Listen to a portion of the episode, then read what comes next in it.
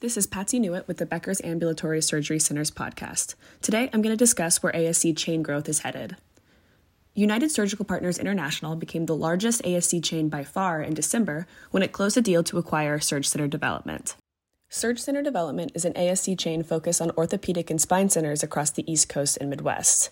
It added 86 ASCs to USPI's portfolio and will make an immediate impact on the company's bottom line. USPI now has more than 430 ASCs, with its closest competitors, AmSurg and Surgical Care affiliates, reporting around 250 centers in their networks.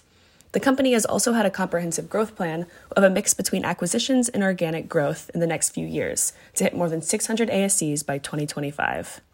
The quickest way to grow is through acquiring another ASC chain, as USPI did, but it takes a considerable time and effort to develop new ASCs or acquire them one by one, and that's what Surgery Partners' strategy is.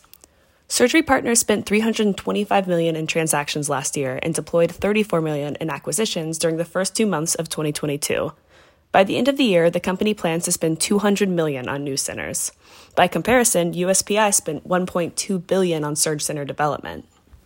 There are also several regional ASC companies with 20 to 50 ASCs within their network, which could be a prime acquisition target for the larger chains.